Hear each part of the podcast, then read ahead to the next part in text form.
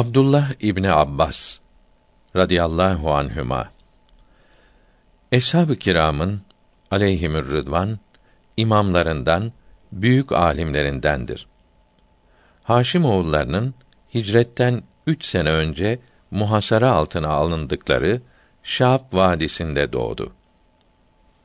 Resûlullah'ın sallallahu aleyhi ve sellem vefat ettiğinde Abdullah İbni Abbas radıyallahu an on üç yaşındaydı. İki kere Resûlullah'ı sallallahu aleyhi ve sellem, iki kere de Cebrail aleyhisselam'ı gördüğünü ve Resûlullah'ın kendisine Allahü Teala'nın hikmet vermesi için dua buyurduğunu söylemiştir. Hicretin altmış sekizinci senesinde yetmiş bir yaşında Taif'te vefat etti. Meymun Mihran şöyle anlatmıştır.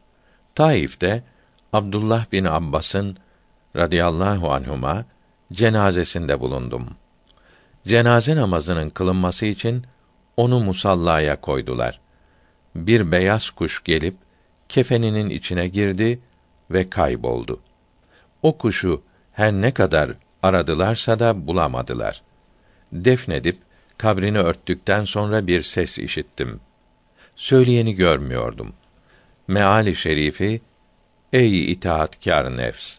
Sen ondan, o da senden razı olarak, haydi gir salih kullarım arasına, gir cennetime olan Fecr suresinin yirmi yedi ila otuzuncu ayet-i kerimelerini okuyordu. Naklederler ki Abdullah İbni Abbas radıyallahu anhuma bir gün mescide giderken yolda bir kadın gördü.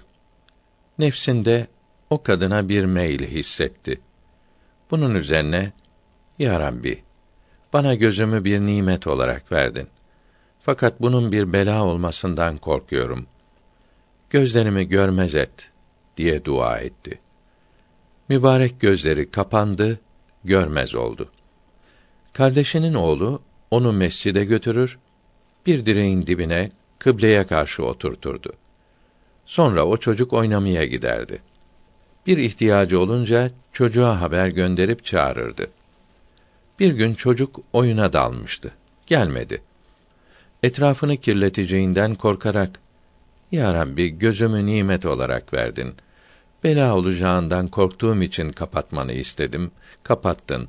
Şimdi ise elbisemin ve mescidin kirlenmesinden korkuyorum dedi.